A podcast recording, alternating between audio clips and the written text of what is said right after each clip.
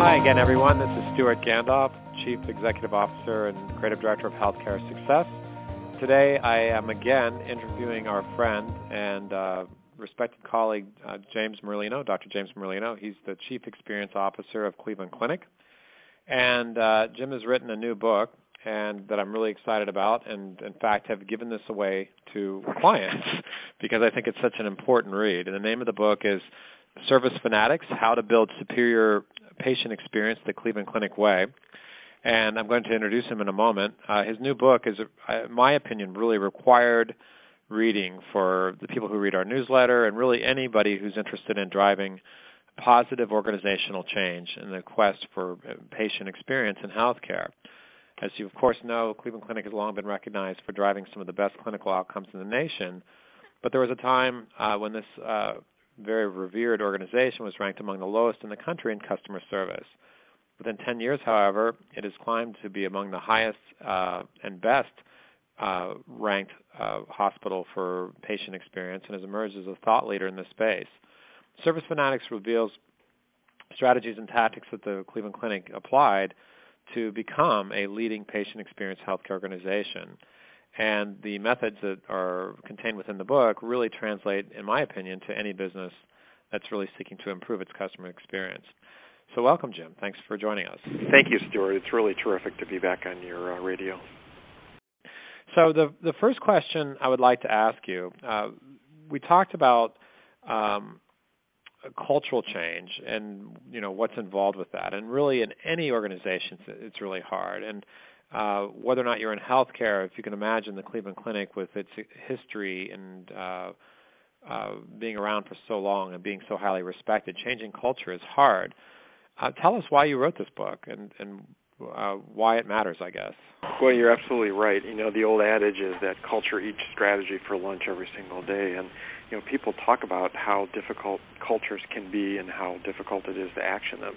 And I think it's really critical to to recognize that in healthcare, if you're going to be successful at driving uh, improvements around how you deliver safety, how you ensure high quality outcomes, how you do that in an environment that's patient and family centered, and ultimately how you uh, bring those three things together to drive better value, you have to recognize that it is about the people, and those people need to be aligned around the mission of the organization and and and frankly have the ability to really think about putting the patient at the center of everything they do.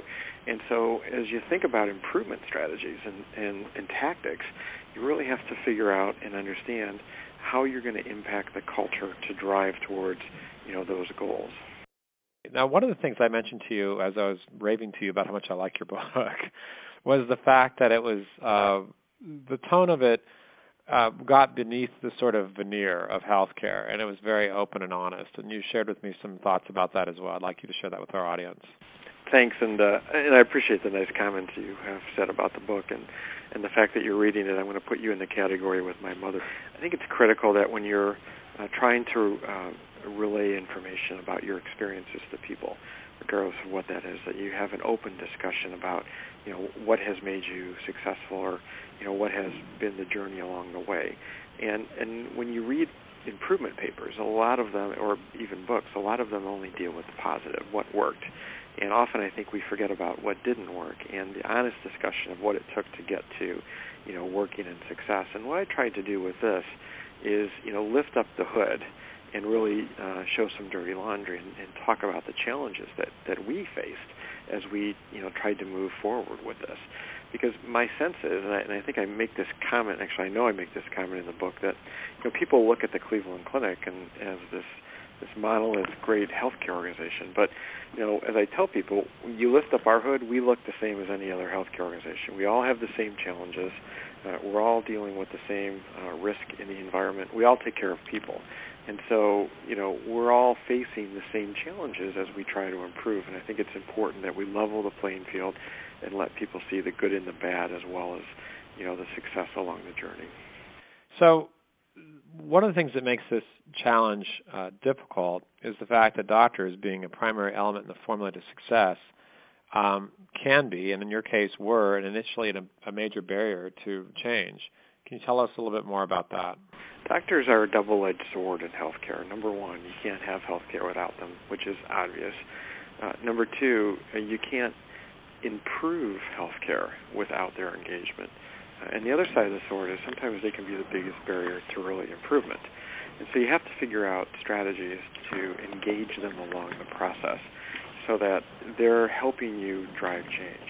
And at the same time, you've got to level some of the cultural attributes. You've got to get healthcare away from this issue that the doctors are the most important people. So you have to engage them, and at the same time, get them to recognize that they're no longer the the, the top of the pyramid.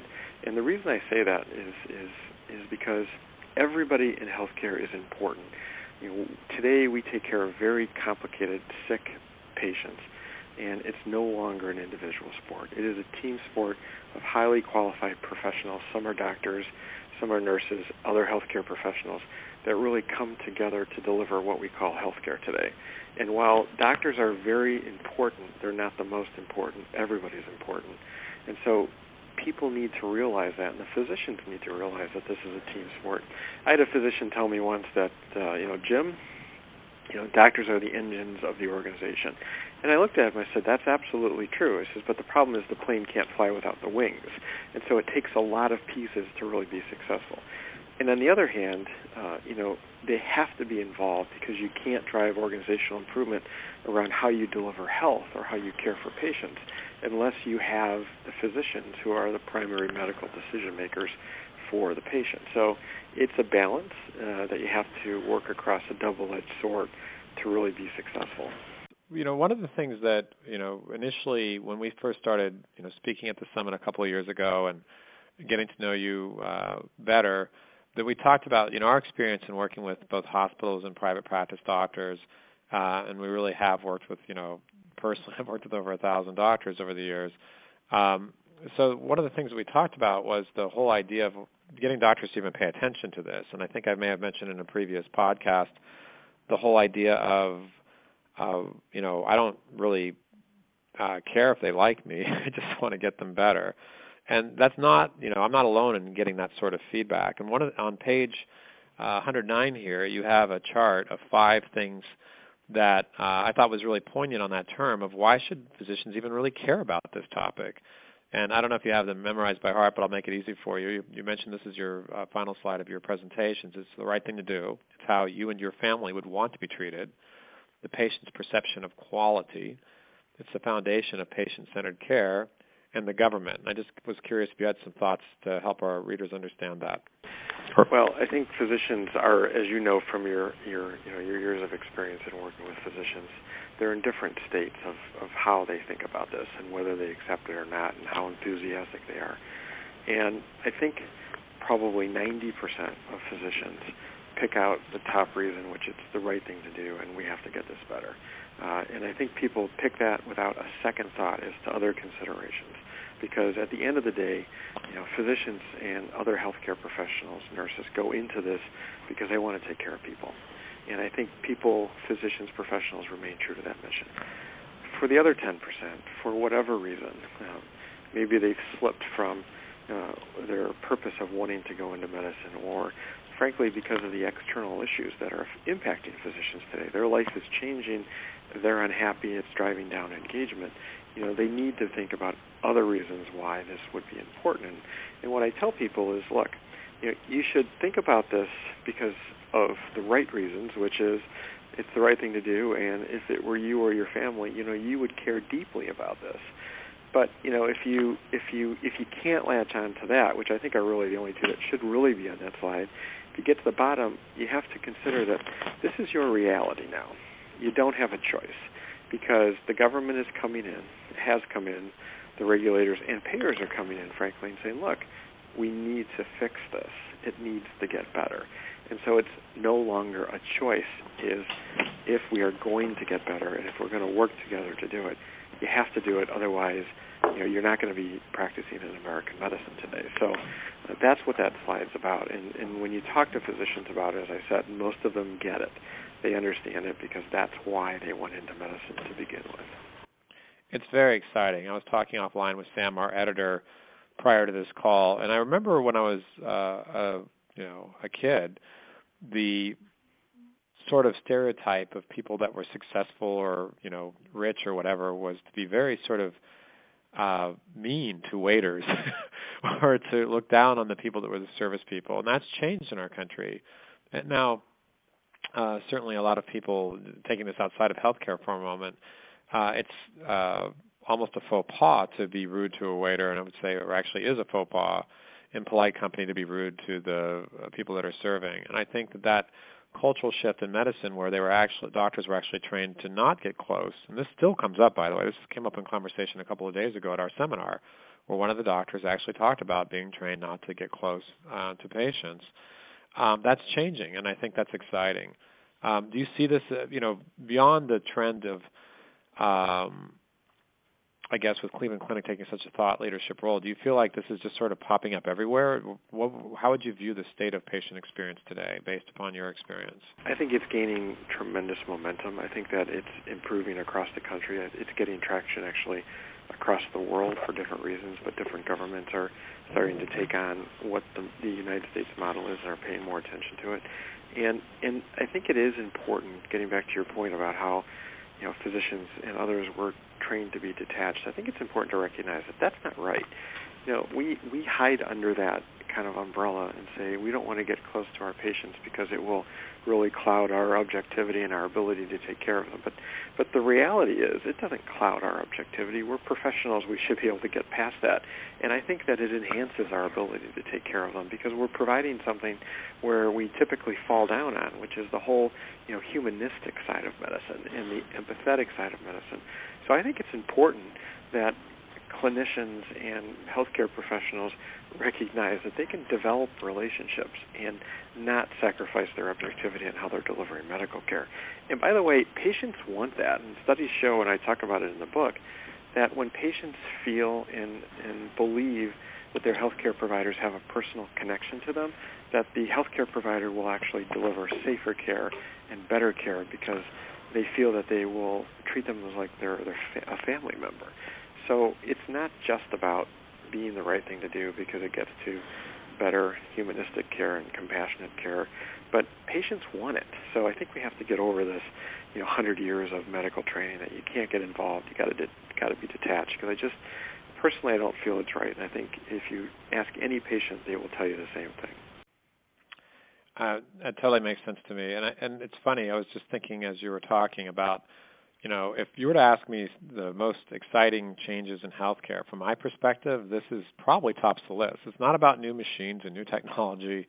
It's not about new applications that are on your iPhone, which is all great. We've seen those talks. I'm sure you have too. But the trend towards patient experience is just huge.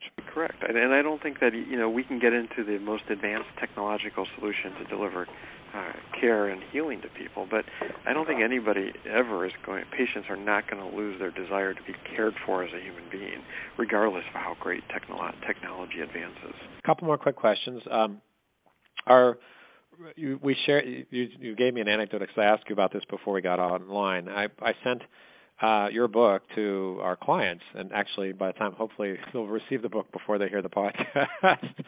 but um, anyway, as holiday gifts for our clients, because I thought it was such a you know who needs another fruit basket or another box of chocolates, right? And in healthcare. Um, so I, I thought it was a great gift, and it's because I feel like you know our job is uh, marketing, which is a pretty broad topic, and I just thought it was so vital. And so we sent this to our clients, who both include you know, we have some corporate clients, we have some hospitals, and we also have private practice doctors. And for I think that it's pretty obvious to the hospital clients and the people that are working with corporate uh, on the corporate side to get why this matters. But I can imagine some private practitioners that, you know, some of whom may be listening to this call or people who work for private practices being very skeptical and thinking, "Well, that's all fine for Cleveland Clinic. What does that mean here in River City?" And you you uh, shared with me some of your comments about that. I thought would be useful for our readers and listeners. Yeah, I think the private practice docs. First of all, it's important for any industry. Industry, you know, if you think about how we embrace our customers and build strategies to support them, I mean that should be primary for any organization that has customers. And I know that, you know, when I mention customers in a healthcare setting in place of patients, everybody gets all upset. Says they're not customers, they're patients. Well, let me tell you something.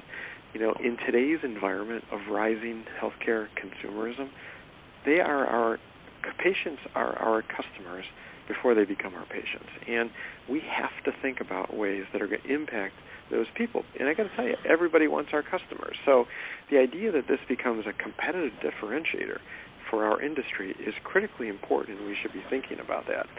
I think private practice docs, in some cases, actually have a little bit of a benefit being farther ahead on this because if you think about the model, private practice docs are successful because they drive towards patient centeredness because their whole referral model is based on the relationships that they build with other physicians and making sure that their patients feel that they're being cared for in a patient centered fashion. So I think I think private practice physicians may actually have a little bit of an edge on uh, some large groups or uh, academic medical centers where they just expect patients to come because they have the brand of academic medicine. So I actually learned a lot from uh, our private practice partners in the community about how to really drive better customer centricity. But if a private practice doctor says something to you like, "Well, sure, it's easy for you. You can just tell people to, the doctors to be good," what would be your response to that? well, you know, it's funny. I get that question a lot when I talk to private practice doctors about how do you drive organizational change and improvement. And they'll push back on me and say, "Sure, you can do that because you know all of your doctors are employed." And you know, my pushback right to them is like, you know, just because we employ 3,000 doctors, anybody in the audience who thinks they'll stand up and salute when we tell them to is on crack. It just doesn't happen. You know, it is all in a, a negotiation. It is an education process. It is an engagement to get people to understand why it's important, elicit their help in driving to change, and building momentum to move forward. So, whether you are employed as a physician or whether you are part of a big group or whether you're out there all by yourself, you know, the, the strategies for engagement to get people to come along and recognize this, I think, you know, with some nuances that might be different, are generally the same. Terrific. One last question. Uh, you know, the hospital leaders are talking about patient experience, and uh, some doctors are talking about it. Uh, but you know, most people don't really have a clear plan or a path toward achieving that goal. I think you know I can just tell you that, as I mentioned at the opening, seriously, I believe this is required reading. This book. Um, but in addition to your book, what would be the next steps that hospitals or other providers should take to get to the next level? I think that often where hospitals and providers uh, have trouble is really where they start, and and they often are out running with a lot of different tactics. But what they should really do is step back and evaluate how they're messaging this. And what I mean by that is the top person in the organization needs to set the agenda. And he or she should be saying, look, it is about how we think about delivering what we do for patients. So they really have to make this idea of patient centricity, patient experience, a top strategic priority.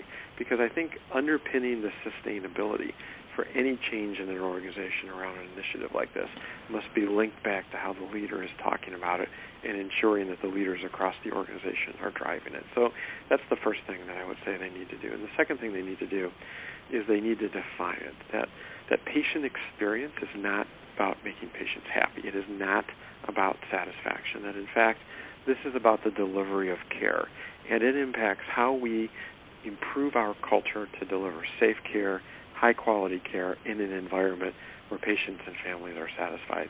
That's the patient experience. And I think that any organization that is trying to drive change and sustain change needs to set it as a strategic priority and define why it's important and what it is. Terrific. Um, so uh, thank you again for being on our interview, Jim. It's always a pleasure to uh, talk to you about uh, the, the, kinds of activities you're up to. And I think that uh, I, what I'm going to for sure do is beyond uh, buying this book for us for our clients, we'll be linking to it and encouraging people to read it because I just think it's such a great thing. So thank you so much, and I look forward to seeing you again after the first of the year. Stewart, thank you very much. I always enjoy talking with you about this topic. Thanks so much.